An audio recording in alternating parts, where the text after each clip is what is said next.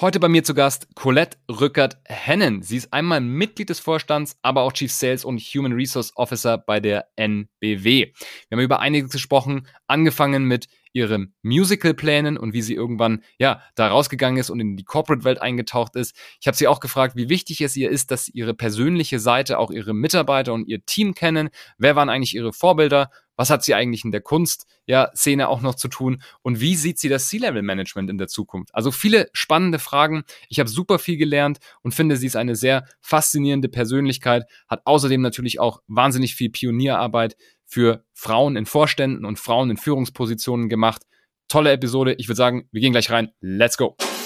Behind the Sea. Der Atreus Podcast. Ich bin Franz Kugelum, Direktor bei Atreus und im Behind the Sea Podcast blicken wir gemeinsam hinter die Sea-Level-Bühne.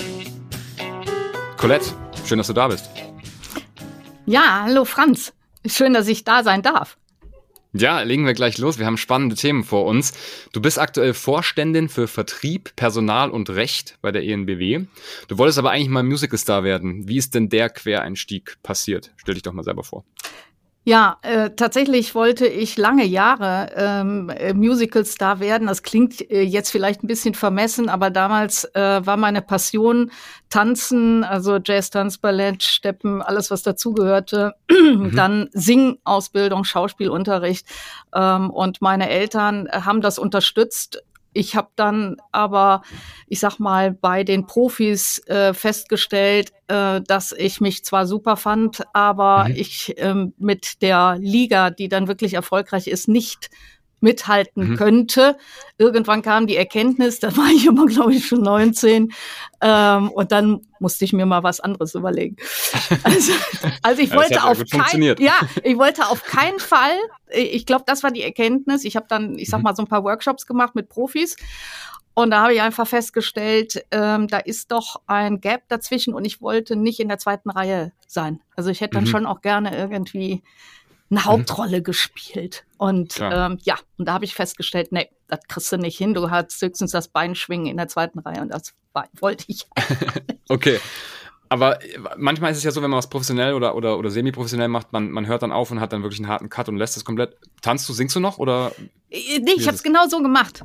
Ah, okay. Ich habe mhm. da nichts mehr gemacht. Ähm, ich singe immer noch wahnsinnig gerne, ähm, auch nicht unter der Dusche, sondern tatsächlich, äh, wenn ich alleine bin, höre ich Musik und singe da immer zu mit und schaue mir dann auch die Texte. Ich kann mir Texte nicht so gut merken, außer ja. den Refrains und äh, singe dann mit. Das mache ich zum Beispiel sonntags. Das macht gute Laune. Morgens früh, wenn ich aufstehe, höre ich mir auch gerne mal. Ich komme ja aus dem Rheinland Karnevalslieder an. Mhm. Ähm, also so singe ich noch und Vielleicht, aber das weiß ich noch nicht, würde ich gerne irgendwann noch mal einen, einen Tanzkurs machen. Irgendwie gucken, okay. ob ich doch noch so ein bisschen, also beweglich bin ich, aber ich bin nicht, ich glaube nichts okay. mehr, was das Wort tanzen wirklich verdienen würde. Okay, aber es ist immer noch eine Passion, das ist ja wichtig. Super. Ähm, merkst du noch, dass du, oder vielleicht auch an der Stelle, als du aufgehört hast und dann was Neues ausprobiert hast, dass du viel, was du im Tanzen und im Musical darstellen gelernt hast, dass das einen Übertrag hat auf äh, die Geschäftswelt, auf die, auf die Businesswelt? Also was ich feststelle, ist, dass es mir äh, insofern geholfen hat, äh, vor, vor Menschen zu stehen. Ja, also mhm. auch Lampenfieber überkommen mhm. zu können. Ähm, mhm. das äh, musst du ja, wenn du auf der Bühne stehst. Und ähm, mhm. ich habe, äh, ich sag mal, im, im kleineren Rahmen viele, viele, viele Rollen gespielt und auf der Bühne gestanden und dafür mhm. geprobt. Mhm. Ähm, bin da aufgetreten. Also ich sag mal, vor Publikum aufzutreten, ähm, das hat mir ähm, viel Spaß gemacht und das habe ich trainiert. So und und das ist heute natürlich äh, einfacher. Es gibt Menschen, die ja haben immer ein Riesenlampenfieber und ich weiß, wenn ich die ersten zwei Sätze gesagt habe, dann geht es. Ähm, ja. Und ich ähm, glaube, was mir auch gut getan hat, ist dieses Trainieren. Ja, also du mhm. musst ja irgendwie nach draußen und dann eine Performance bringen und das dann tatsächlich, ich sag mal, eine Präsentation oder so, ähm, dann auswendig zu lernen und sich dann mhm. hinzustellen und die Menschen mitzunehmen, ähm, da, da hat mir sicherlich das sehr, sehr gut geholfen. Sehr gut, ja. Ich höre das öfter im Podcast. Natürlich auch viele Leute, die vielleicht mal früher dann auch Sport oder irgendwas anderes gemacht haben, sehr lange passioniert, dass die sagen, wow, das, das, das gibt mir Disziplin, das hat mir auch eigentlich gelernt, wie man Routinen macht, wie man Sachen angeht, wie man Projekte auch aufsetzt, weil man halt weiß, ich muss trainieren. Ich habe irgendwann vielleicht einen Marathonlauf oder so und auf den bereite ich mich vor. Das ist ja in der Businesswelt eigentlich ähnlich. Ne? Absolut. Ja. Ähm, wie wichtig findest du es denn, dass deine Teams, dass deine, dass deine Mitarbeitenden auch von dir so einen Einblick in die Persönlichkeit kriegen, so wie jetzt hier? Also das ist mir unheimlich wichtig, weil ich mir selber treu bleiben wollte, egal in welcher Position ich bin. Also ich habe äh, ein sehr, äh, ich sag mal, ein Werteschema, wofür ich stehe. Ähm, mhm. Ich möchte authentisch sein und so auch rüberkommen.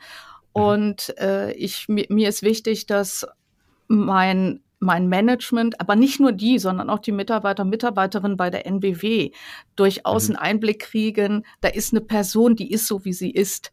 Okay. Ähm, denn jeder von uns hat mal einen guten Tag und hat auch mal einen schlechten Tag. Also äh, Vorstand zu mhm. sein heißt natürlich auch diszipliniert zu sein. Man kann nicht jede Laune an irgendjemanden ablassen oder mhm. so, ne? Ähm, sondern man muss hier professionell sein. Aber ja. dabei Mensch zu sein und auch darauf zu achten, dass es den anderen gut geht oder dass ich auch mal was mitteile, wenn ich traurig bin. Oder im letzten Jahr war mhm. ich zum Beispiel sehr schwer Corona-krank. Äh, mhm. Da habe ich hier offen drüber gesprochen. Und äh, das ist an sich ja eine Schwächekrankheit, vor allen Dingen, wenn man sie nicht mehr steuern kann und durch diszipliniertes Verhalten dann auch nicht in den Griff kriegt, sondern wirklich mhm. dauert auf einmal, bis man wieder mhm. da ist. Äh, da war mir wichtig, darüber zu sprechen, damit man das eben auch versteht.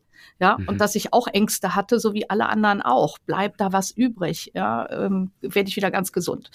Also ich mhm. will das nicht immer als Beispiel nehmen, aber ich tue es, mhm. weil das tatsächlich so äh, Krankheit, Schwäche. Das will man nicht unbedingt als Vorstand und schon gar nicht als weiblicher Vorstand. Ja, da will man noch härter sein, noch besser ja. sein. Also. Ja. Aber ja, das finde ich, finde ich sehr, sehr schön. Ja, man, man hat schon so ein bisschen, man kriegt euch jetzt im Gespräch auch schon so ein bisschen mit, wie deine, wie deine Werte sind und, und, und wie du so tickst. Wie wichtig ist es denn in Zukunft auch, dass ein C-Level oder ein, ein Vorstand ähm, auch einfach so in der, in der Öffentlichkeit ist. Und, und man, man, merkt so, manche gehen sogar schon in die Richtung, ich werde Influencer teilweise, ja, die sind dann, die haben dann schon so eine fast so eine sehr, sehr, sehr, sehr starke persönliche Marke auch. Glaubst du, dass es eben mehr in die Richtung geht, dass auch Leute halt, die für eine, für eine Firma stehen, dann eben auch mehr in der Öffentlichkeit sind und vielleicht auch mehr so in dieses Corporate Influencer-Thema reinkommen sozusagen?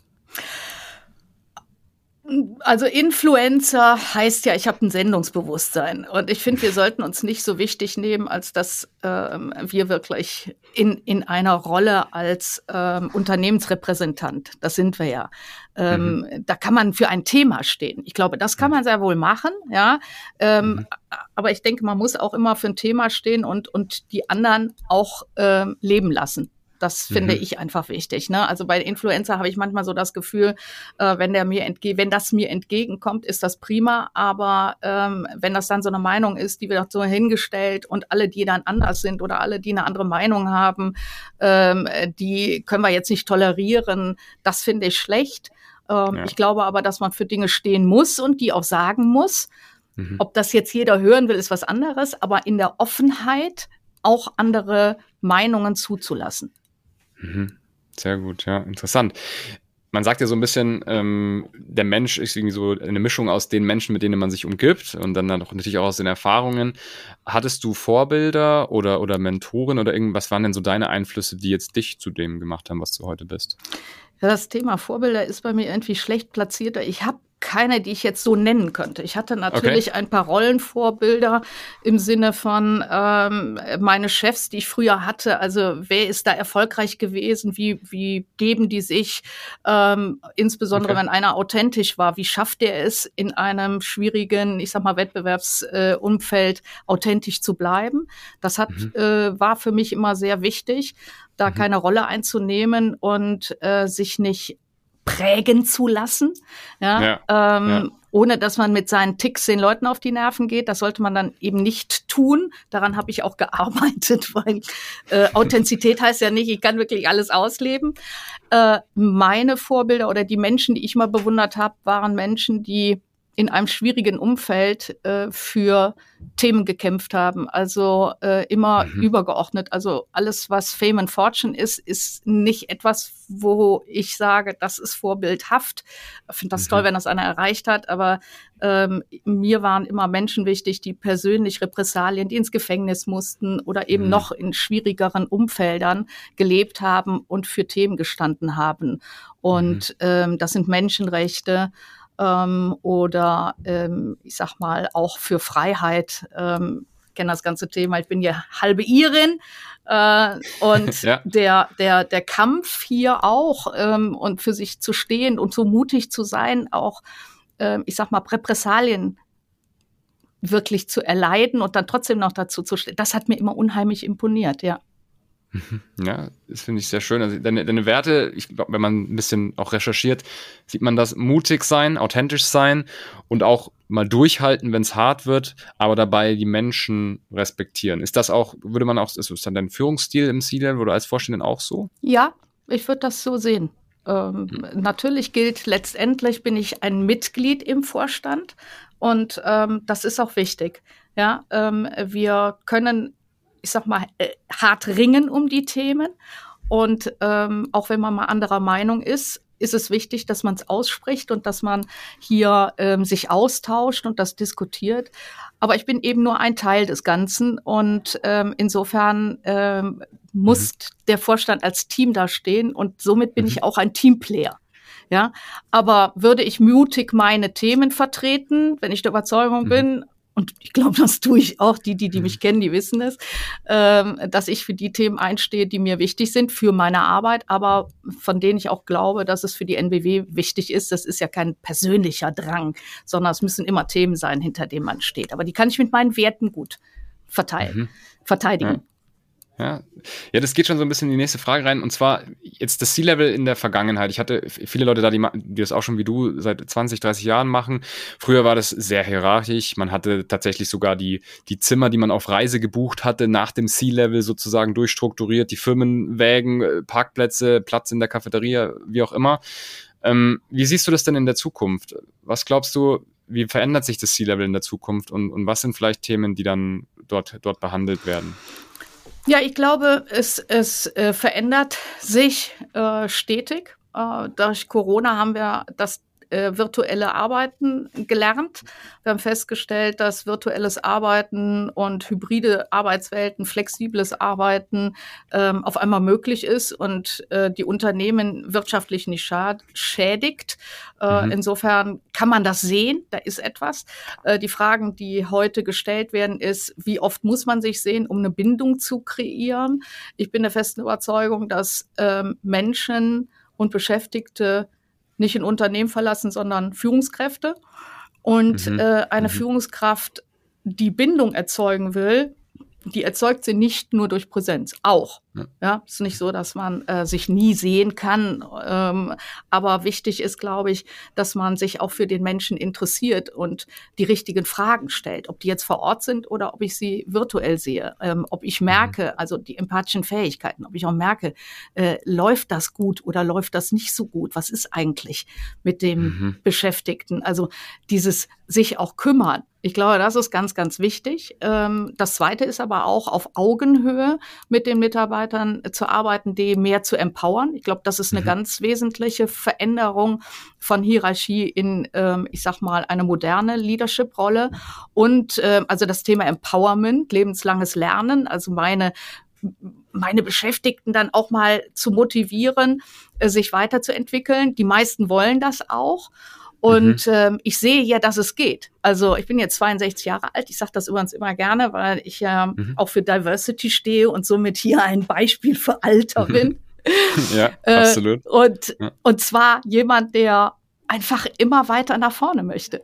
Ja, und mhm. nicht mhm. gelangweilt ist von dem oder gesättigt ist von dem, sondern die Themen sind ja unfassbar spannend und ich glaube, wir brauchen wirklich jeden und jede in seiner Ausprägung, ähm, um die Zukunft zu gestalten. Und als Leader muss man mhm. hier noch mehr die Menschen einbinden.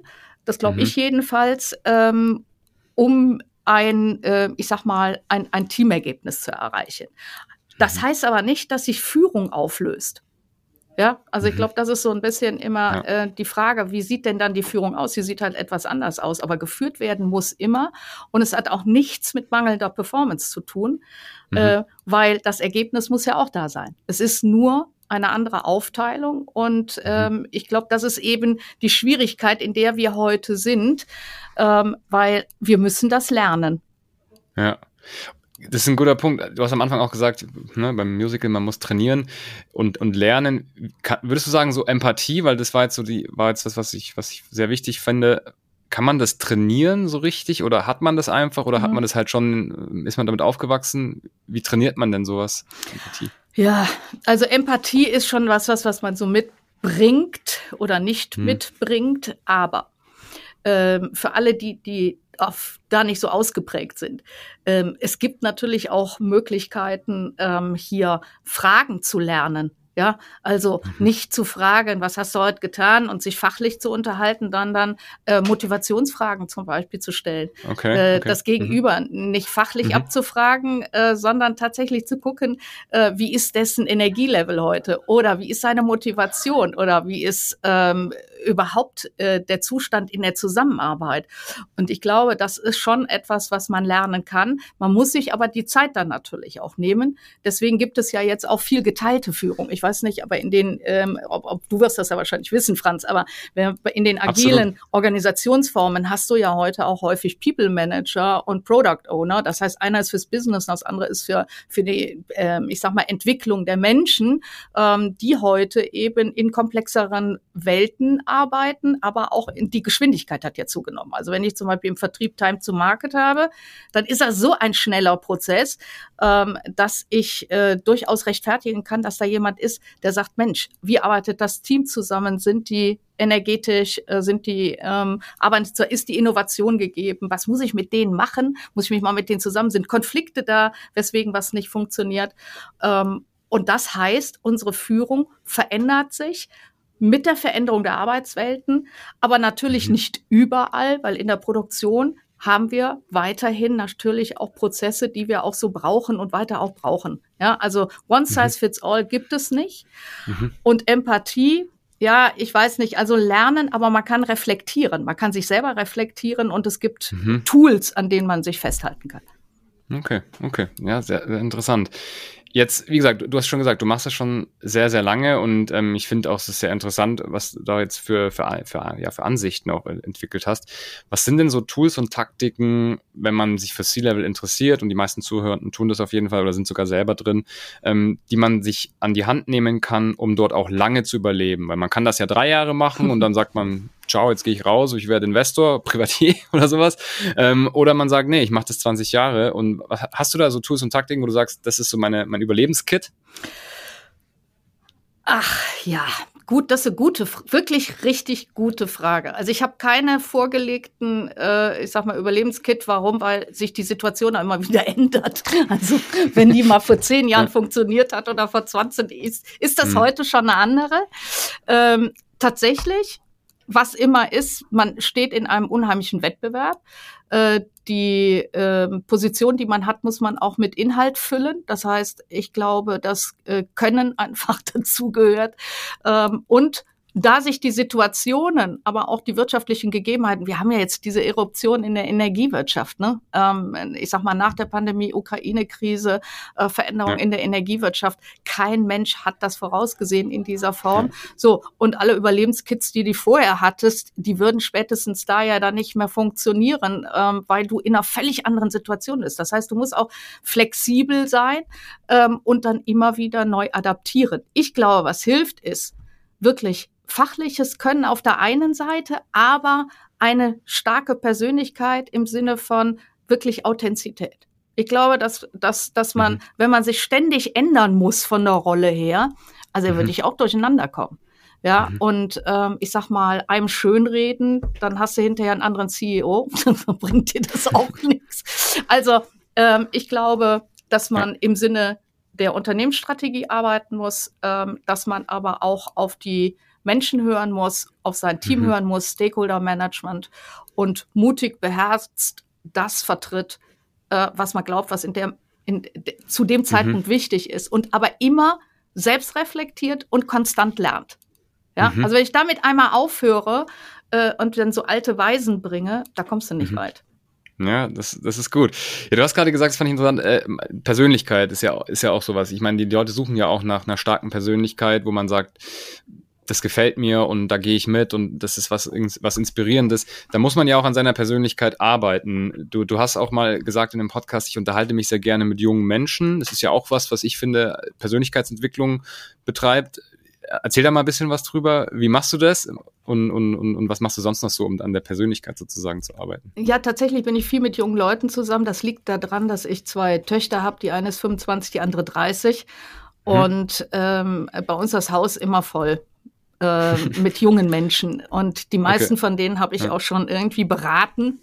Also ja. im Sinne, was machen wir? Die kommen auch gerne und fragen. Die kommen wirklich gerne und fragen.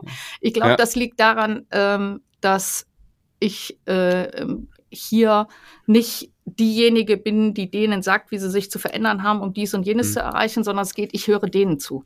Hm. Okay. Ich höre denen zu, weil ich von denen sehr, sehr viel lernen kann. Ähm, auch das Thema, ich sag mal, Feministin äh, in meinem Alter ist eine andere Ebene als ähm, die Thesen, die meine Kinder zum Beispiel vertreten. Äh, mhm. Da sind wir bei Feminismus 4.0 mhm. und ähm, ich glaube, da bin ich froh, dass ich auf meinem Level bin und doch nicht mehr brauche.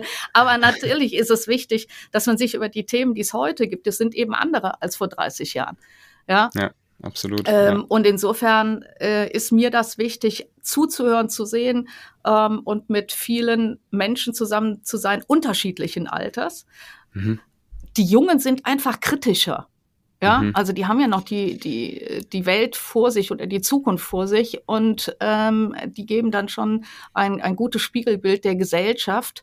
Äh, und da sind die offener, kritischer und äh, das höre ich mir gerne an. Ich bin nicht immer der Meinung, hm. Aber wichtig ja. ist ja, dass man sie mal kennt und in Ruhe darüber reden kann oder diskutieren kann. Und ich habe aber genauso gerne ähm, Menschen um mich herum, die in meinem Alter sind, äh, mhm. wenn die jung geblieben sind. Ja, das schult ja auch so ein bisschen das Verständnis, wenn man sich einfach viel mit anderen Perspektiven dann auch umgibt. Ich glaube, diejenigen Personen, die das nicht so oft machen, irgendwann ist man festgefahren und wird halt dann ne, überrollt einfach. Ja, man hängt sowieso schon in so einer Bubble drin. Ja. Ja, also äh, wenn man Führungskraft ist über so einen langen Zeitraum hinweg und dann in einem Vorstand von so einer großen Unternehmen, ähm, da lebt man ja kein Studentenleben oder normales Familienleben, sondern das ist auch viel Verzicht. Äh, ja. Und äh, deswegen muss man sich, oder mir ist es wichtig, da immer wieder auch demütig zu sein, insofern auch sich mit anderen Menschen zu unterhalten, die nicht in dieser Bubble leben, sondern äh, die das harte Leben tatsächlich auch leben mhm. jeden Tag. Ne? Ja, gutes Stichwort. Ähm, ich habe in einem anderen Podcast auch gehört, du arbeitest so gerne, dass, äh, dass du es nicht als Belastung empfindest. Das ist zum Beispiel auch was, wo ich sagen würde, das ist vielleicht nicht ganz dem, was die Generation, äh, die Gen Z jetzt gerade macht. Wobei ich da auch äh, mal sagen muss, wenn man mal in der Mediathek runterscrollt, ich habe TikTok-Agenturgründer drin, die sind 21, die arbeiten genauso hart, aber gibt immer die einen und die anderen. Aber wie ist das? Also du arbeitest so gerne, dass du es nicht als Belastung empfindest? Bist du Workaholic? Ja, das, das wird einem immer so unterstellt, dass man Workaholic ist. Also ähm, ich glaube, ich habe eine relativ große Bandbreite an Verantwortung und äh, die Zukunftsthemen zu treiben. Ich sag mal, auf der mhm. einen Seite geht's hier um Diversität, Fachkräftemangel, ähm, ich sag mal Best Work, New Work. Das sind ja alles ähm, große Transformationsthemen ähm, mhm. auf der Menschenseite. Auf der anderen Seite bin ich für den Vertrieb zuständig. Äh, da bauen wir Infrastruktur für E-Mobilität, PV-Speicher, ähm, das ganze Thema, wie entwickelt sich der Strommarkt ähm, und wie können wir noch kundenzentrierter werden, wie kann man dem Kunden in der Zukunft noch viel, viel besser helfen in dieser unsicheren Zeit, in der wir sind, äh, wo wir im Grunde genommen von einem Low-Interest zu einem High-Interest-Product werden mit Strom. Ähm, also das sind doch faszinierende Themen. Das ist so, als wenn man eine Netflix-Serie sieht und ähm, irgendwann aufhören muss, aber man, man kann nicht aufhören, bis zum Ende gekommen ist. Also das ist wirklich ja. so, dass die Themen mich auch interessieren ähm, und ich das gerne mache. Jetzt bin ich aber auch, und das muss man auch mal sagen, ähm, ich bin alleinstehend, meine Kinder äh, besuchen mich, habe auch Freunde tatsächlich, ähm, aber ich habe ich sag mal so, auch die Zeit ähm, jetzt für mich und äh, mache das gerne. Mhm. Aber ich habe auch noch äh, Ideen, wenn ich mal aufhöre zu arbeiten. Es ist jetzt nicht so, dass ich denke, oh, was machst du dann danach? Was für Jobs übernimmst du dann? Sondern ich habe da auch schon, ich würde dann auch gerne wieder jahrelang reisen, ne? So ein ja. Koffer packen ja. und dann bin ich mal zwei Jahre, ich bin da mal weg. So. Ja. Also, also das, das ich wollte gerade fragen, also so Reisen wäre ein Thema, wo du sagst, ja. was, was sind die Pläne danach? Ja, okay. absolut. Und dann mit dem Rucksack, Airbnb? Genau. Ja, Rucksack, also ich ja. bin jetzt noch nicht der richtige Rucksacktyp, muss ich sagen. Ähm, äh, aber so ähnlich. und und ja. Airbnb oder eben, äh, ich sag mal, ich, ich nehme mir da Zeit. Also ich möchte da einfach auch unvorbereitet im Sinne von, ich gehe jetzt mal, ich würde gerne zum Beispiel mir mal drei Monate Zeit für die äh, Türkei nehmen und einfach mal eine Rundreise okay. machen, ja, bis auf die Hotspots, die man sowieso, ich komme ja aus der Touristik, ich kenne ja viel. Ich möchte mhm. gerne mal bis nach Neuseeland und nach Australien, da hatte ich bisher immer so eine äh, ähm, Respekt vor der Anreise und Rückreise und wenig Urlaub und so, ne, kann man sich da erholen. Also einfach mal weg sein, ohne, ich sag mal, für den Anfang schon ein paar Pläne, aber ähm, ja, und dann gucken, wer, wer mit mir kommt, etappenweise. Also das kann ich mir super gut vorstellen. Super, ja. Ja, vielleicht lässt sich das ja sogar mit deiner äh, Kunstliebe verbinden. Da sind wir nämlich noch so, ein Thema möchte ich noch ganz ansprechen, so dein, was sind denn Passionen, die du hast? Weil du sagst ja auch, man soll sich Zeit nehmen für seine Passion, dass es auch sehr wichtig ist. Und Kunst ist eine, was noch? Und erzähl mal ein bisschen über die Kunst, was machst du da so? Ja, Kunst. Ich, äh, also mein Mann war Galerist. Äh, insofern äh, bin ich da früh eben an die Kunst herangekommen äh, durch ihn.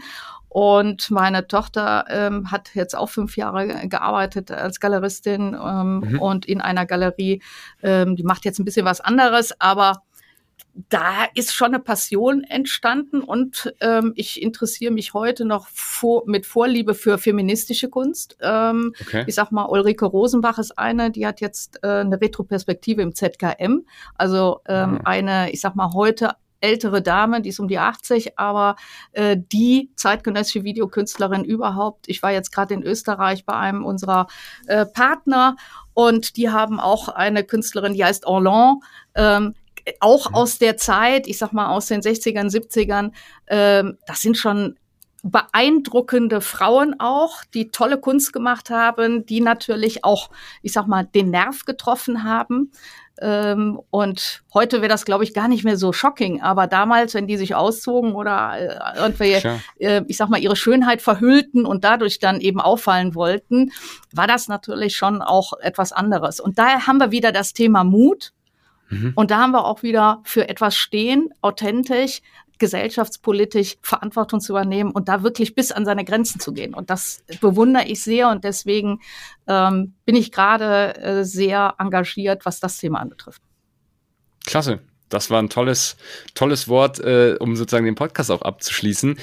Ähm, wie kann man dich denn erreichen? Ich habe es ja irgendwie geschafft, vielleicht wollen es andere Leute auch schaffen. Gibt es da Möglichkeiten, wie man mit dir in Austausch treten kann?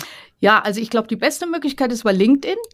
Mhm. Ähm, weil äh, da kann mich ja jeder anschreiben und ähm, da sind auch Beiträge von mir, da sieht man dann auch, für welche Themen ich da stehe. Und ja, ich glaube, das ist der allerbeste Weg. Super. Wir linken das natürlich unten rein. Gerne natürlich auch die Links zu, äh, zu der NBW und alles, was ihr uns sonst noch zukommen lasst. Genau. Vielen lieben Dank, dass du da warst. Es hat mega Spaß gemacht und ich habe extrem viel gelernt. Jetzt schon. Ich höre es mir natürlich noch ein zweites Mal an. Und die Leute, die es jetzt hören werden, werden sich sicherlich auch. Franz, und ich danke dir für die Möglichkeit, äh, dass ich heute in diesem Interview dabei sein durfte. Dankeschön. Klasse. Ja, wer jetzt noch zuhört, unbedingt eine Bewertung da lassen für den Podcast und natürlich abonnieren, dann kriegt ihr solche ja, spannenden Episoden wie mit der Colette einfach regelmäßig in den Feed. Müsst euch nicht drum kümmern, welche Vorstände, welchen Vorstand, Managerin, Manager ihr als nächstes hört, kriegt das automatisch jede Woche. Der Podcast wird präsentiert von Atreus. Also alles rund um das Thema Interim Management, Executive Search, Leadership Consulting, also alles, was euer Leadership Team angeht, Geht gerne mit mir in den Austausch, schreibt mir eine Nachricht oder schaut mal bei atreus.de vorbei. Dann können wir gucken, wie ihr das in eurem Unternehmen nutzen könnt. Einfach mal ausloten, was da so möglich ist. Colette, ich wünsche dir noch einen schönen Tag und bis bald. Ciao, ciao. Danke, ciao.